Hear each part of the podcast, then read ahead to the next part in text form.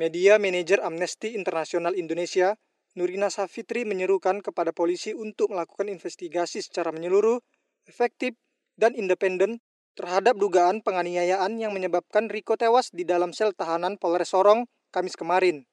Adik ipar dari Edo Kondologit itu dikabarkan tewas tak lebih dari 24 jam usai diserahkan ke Polres Sorong.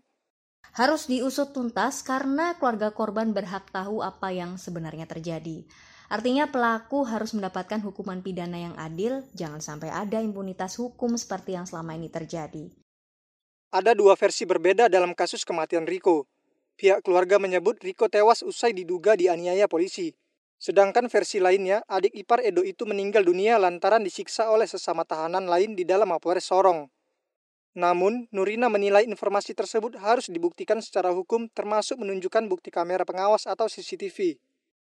Itu harus dibuktikan secara hukum, termasuk dengan menunjukkan bukti CCTV. Sekalipun nantinya itu benar, aparat kepolisian tidak bisa lepas tangan begitu saja karena keselamatan tahanan di penjara polisi itu adalah tanggung jawab polisi. Lalu soal dugaan penembakan kaki korban saat dia hendak menyelamatkan diri itu juga tidak bisa dibenarkan.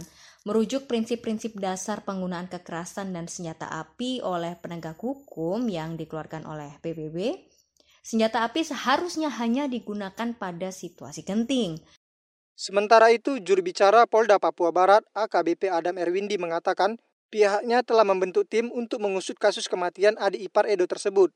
Namun, mereka masih menunggu hasil dari investigasi itu.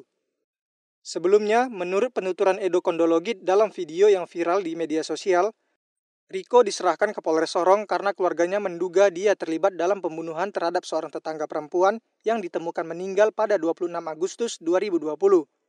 Keluarga juga menduga Riko berada di bawah pengaruh minuman keras dan narkoba. Dia kemudian diserahkan ke Polres Sorong pada 27 Agustus 2020. Namun keesokan harinya pihak Polres mengatakan Riko telah meninggal dunia. Edo menduga iparnya tersebut dipukuli dan dianiaya di dalam Polres, kemudian ditembak di bagian kaki saat hendak menyelamatkan diri. Kita serahkan anak kita untuk diproses secara hukum dengan baik.